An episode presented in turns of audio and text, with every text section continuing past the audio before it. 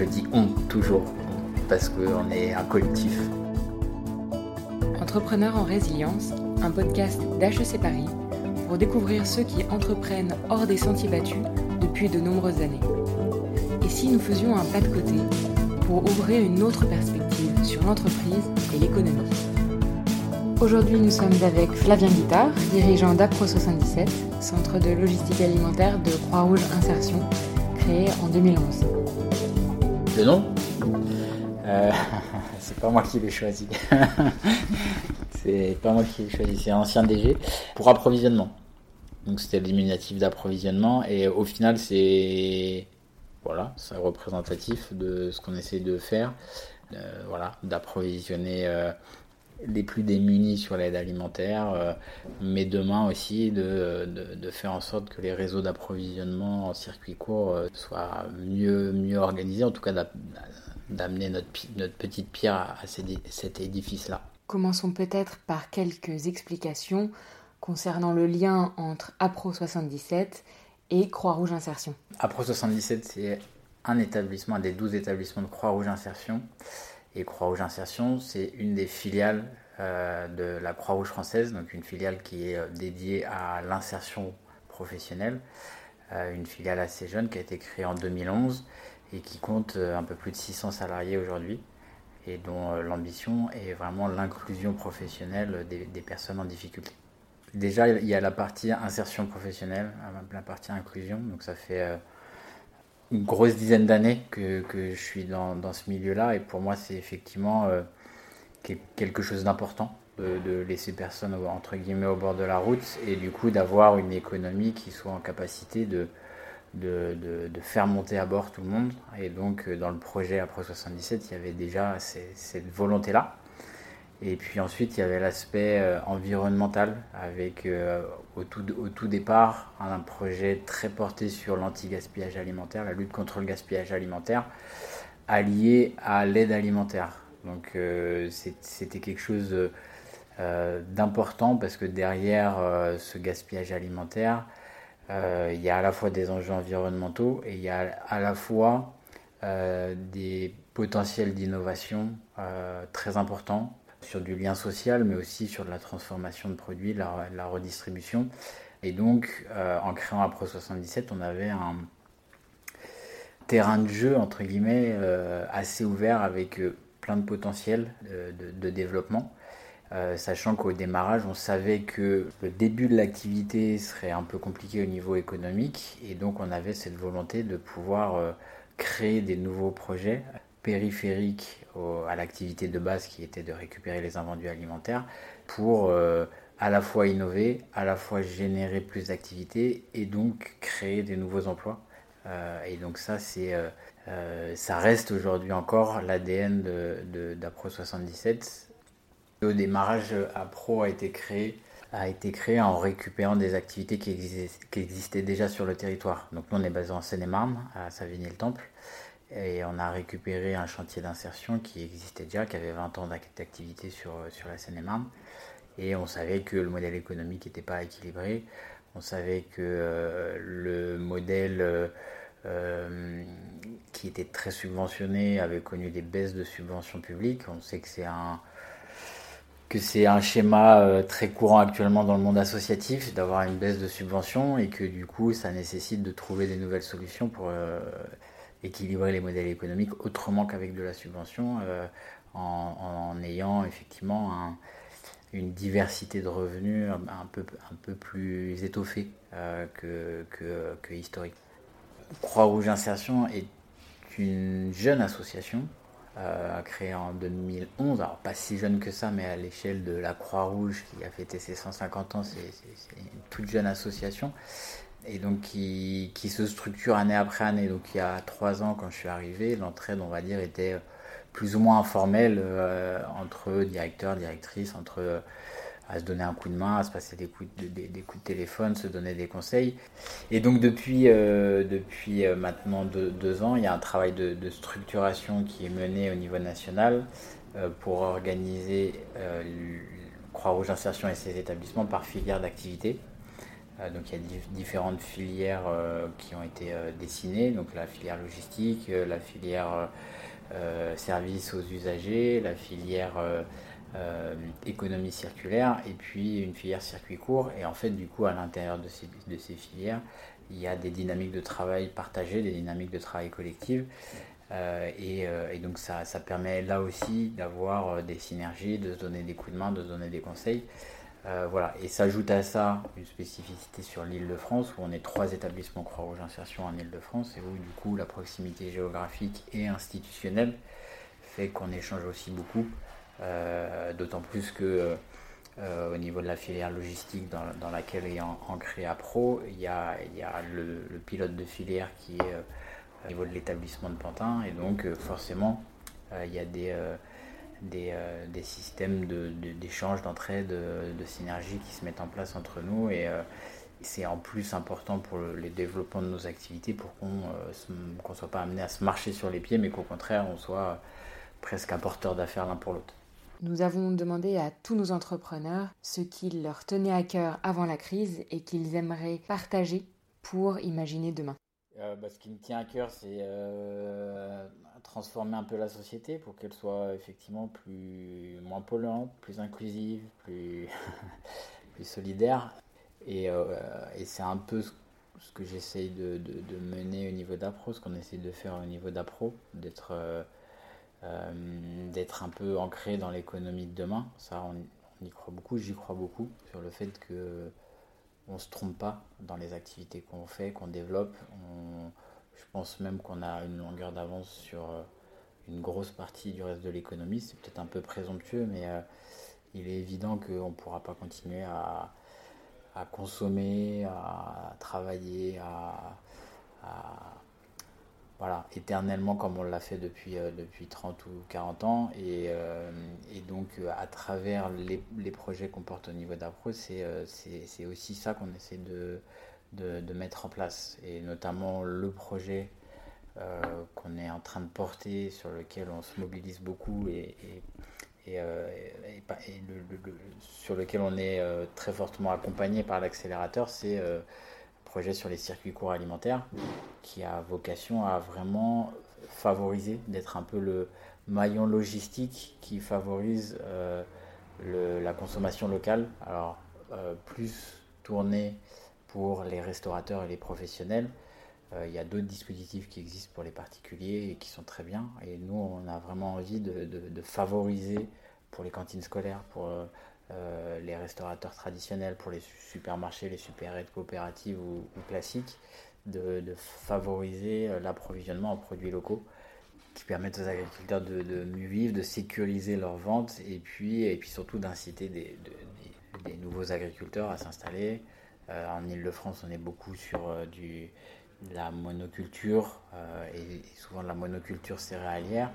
Et euh, c'est important aussi, euh, je sais que c'est un travail qui est mené au niveau de la Chambre d'agriculture d'Île-de-France, c'est important aussi d'amener, euh, d'amener les, agriculteurs locaux à se diversifier, à faire, à faire plus de variétés de produits pour pouvoir approvisionner les, l'agglomération parisienne et, et, les, et les villes d'Île-de-France.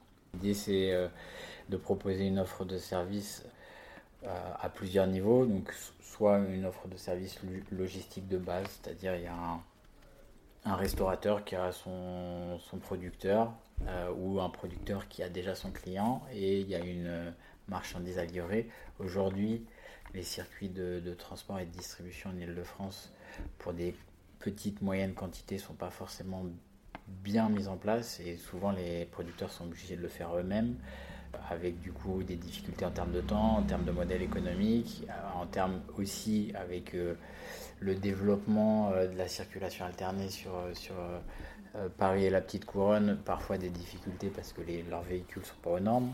voilà, donc l'idée c'est de pouvoir les décharger de toute cette partie-là et de leur proposer une offre de service logistique. Donc ça c'est le niveau 1. Et puis le niveau 2 c'est d'être vraiment l'intermédiaire entre les, les restaurateurs qui cherchent à acheter en local et qui trouvent pas forcément parce que parce que l'offre en Ile-de-France n'est pas forcément tout le temps visible. Puis euh, les producteurs qui, euh, qui, cherchent à sécuriser leur, euh, l'écoulement de leurs produits et donc d'être l'intermédiaire qui va permettre que ça matche. L'activité de base sur le, gaspillage et l'aide alimentaire a, vocation à perdurer et, et et c'est un, objectif de maintenir et de développer aussi cette activité-là. Et là, ce sera une nouvelle activité, sachant qu'il euh, il pourra y avoir des synergies entre les deux. C'est-à-dire qu'aujourd'hui, on a d'ores et déjà des, contacts réguliers avec des producteurs locaux dans le cadre d'une surproduction, ou là, avec la crise euh, et la fermeture des cantines scolaires, on a récupéré beaucoup de dons de produits qui, euh, qui du coup étaient refusés par les acheteurs habituels. Euh, donc euh, ça, l'idée c'est de continuer ça et de pouvoir même l'amplifier avec des producteurs qui ne savent pas forcément qui peuvent faire appel à nous sur du gaspillage alimentaire, donc euh, créer des synergies entre les deux.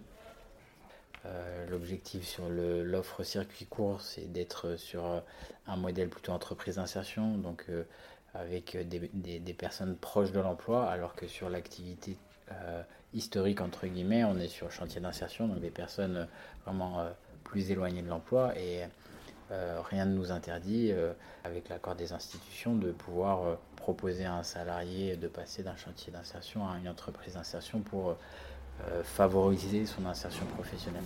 Donc les synergies seront forcément présentes entre les deux activités.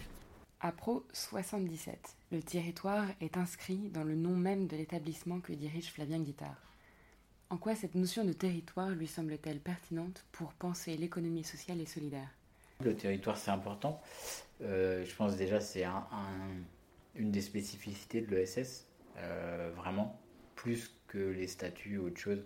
Alors ça ne veut pas dire que, est, que, parce qu'on est ancré dans un territoire, on est forcément de l'ESS, mais, euh, mais l'inverse, par contre, peut se questionner.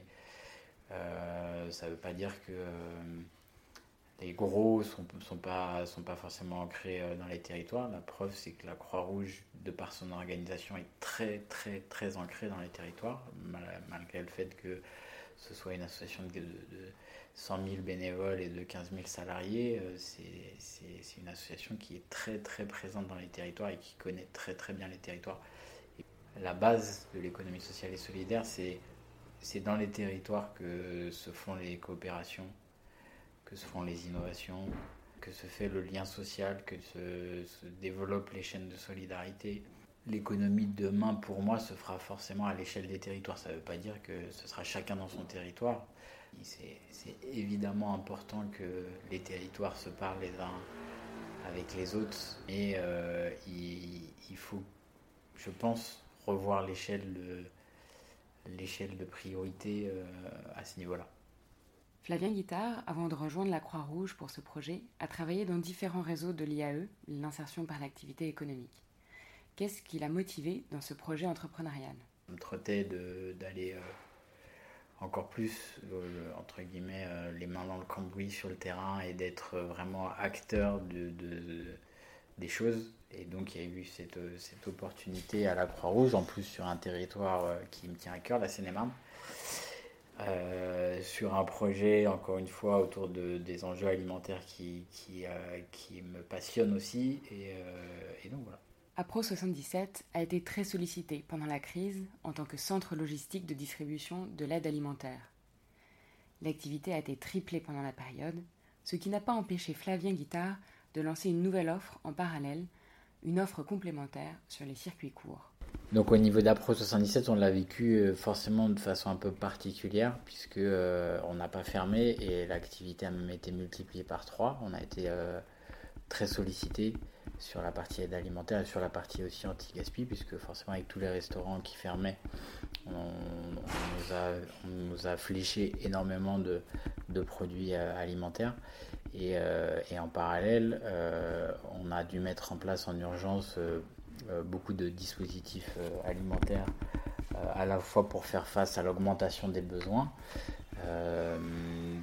liés, liés à l'arrêt de l'activité et puis pour faire face aussi à la fermeture de dispositifs habituels, que ce soit Resto du Cœur, Croix-Rouge, etc. Les bénévoles sont souvent des personnes âgées et donc ont dû être confinés. Donc beaucoup d'antennes des restos du, Secours populaire, de la Croix-Rouge enfermées et, et on a dû, en lien avec la préfecture de Seine-et-Marne, euh, et, puis tous les partenaires du territoire, euh, dont les associations euh, concernées et les restos en premier lieu, on a dû mettre en place des, dispositifs d'urgence. Donc on a, voilà, on a eu un, pic d'activité, ça, ça nous a permis déjà de nous rendre compte que nos salariés étaient, sont restés vraiment très investis dans le projet et se sont énormément mobilisés. Donc c'est quelque chose qui nous a vraiment impressionné parce qu'en plus euh, au démarrage de la crise et du confinement, le climat était très anxiogène et on n'a quasiment aucun salarié qui a fait défaut. Ils sont vraiment restés, euh, ils ont compris que on avait besoin de nous, que beaucoup de personnes avaient besoin de nous. Euh, et puis ça, ça, ça, nous a aussi un peu poussé dans nos retranchements pour questionner nos pratiques, notre organisation. on a du coup changer notre façon de faire sur certaines choses. Euh, notamment, on a eu recours euh, beaucoup plus à des achats de produits euh, parce que les dons alimentaires étaient importants sur les produits frais, mais les produits de base, l'huile, le sucre, la farine, les pâtes, le, riz, on, est, on, est très, on a très vite était en rupture de stock et donc on a, on a aussi développé cette compétence du coup d'aller euh, négocier avec des fournisseurs, euh, de, d'essayer de, mettre en place des dispositifs euh, où on base moins l'alimentaire sur le gaspillage, en gros, ce que les riches n'ont pas mangé, les pauvres vont le récupérer. Et on a plus été sur une aide alimentaire un peu plus équilibrée avec, avec de l'achat de denrées avec bien évidemment l'enjeu du coût, mais, euh, mais on a plutôt bien géré à ce niveau-là. Et, euh, et en sortie de crise, c'est quelque chose qu'on va pérenniser et qu'on va essayer de développer. Euh, alors, comment je l'ai vécu? Bah, Je, l'ai vécu un peu comme un tunnel où on a fait des bonnes journées, à travailler 11-12 heures par jour, tous les jours pendant, pendant plusieurs semaines. Et donc euh, ça a été aussi un peu particulier. Je suis euh, un peu collapsologue dans l'âme, donc ça m'a juste confirmé sur le fait qu'il fallait vite qu'on change euh, et qu'on trouve des solutions pour, pour mettre sur pied une, économie plus résiliente, une économie qui, qui, fonctionne un peu différemment. Et voilà, donc du coup, ça m'a confirmé encore une fois que j'étais au bon endroit, à la Croix-Rouge, à Pro 77. Je sais que ça fait partie euh, de l'ADN de la Croix-Rouge d'être euh, dans une vision de euh, d'aide et de secours aux personnes, mais pas que, et que c'est aussi dans la stratégie de la Croix-Rouge au niveau national de réfléchir à l'avenir et à comment on soigne une population dans un, environnement à plus 2, plus 3 ou plus 4 degrés dans, dans les, dans les décennies qui viennent. Ça m'a conforté par rapport au projet sur les circuits courts également, sur la nécessité de relocaliser euh, la production, euh, d'être moins dépendant des, de, filières lointaines. Merci Fabien. Merci à toi. Le podcast Entrepreneurs en résilience a été réalisé par l'équipe de l'accélérateur des entreprises inclusives, programme d'HEC IDEA, en partenariat avec la région Île-de-France. Merci à Raphaël Chénier-Dupuis pour la réalisation, la prise de son et le montage, et à Santiago Dolan pour la bande originale. Merci à nos partenaires pour leur soutien.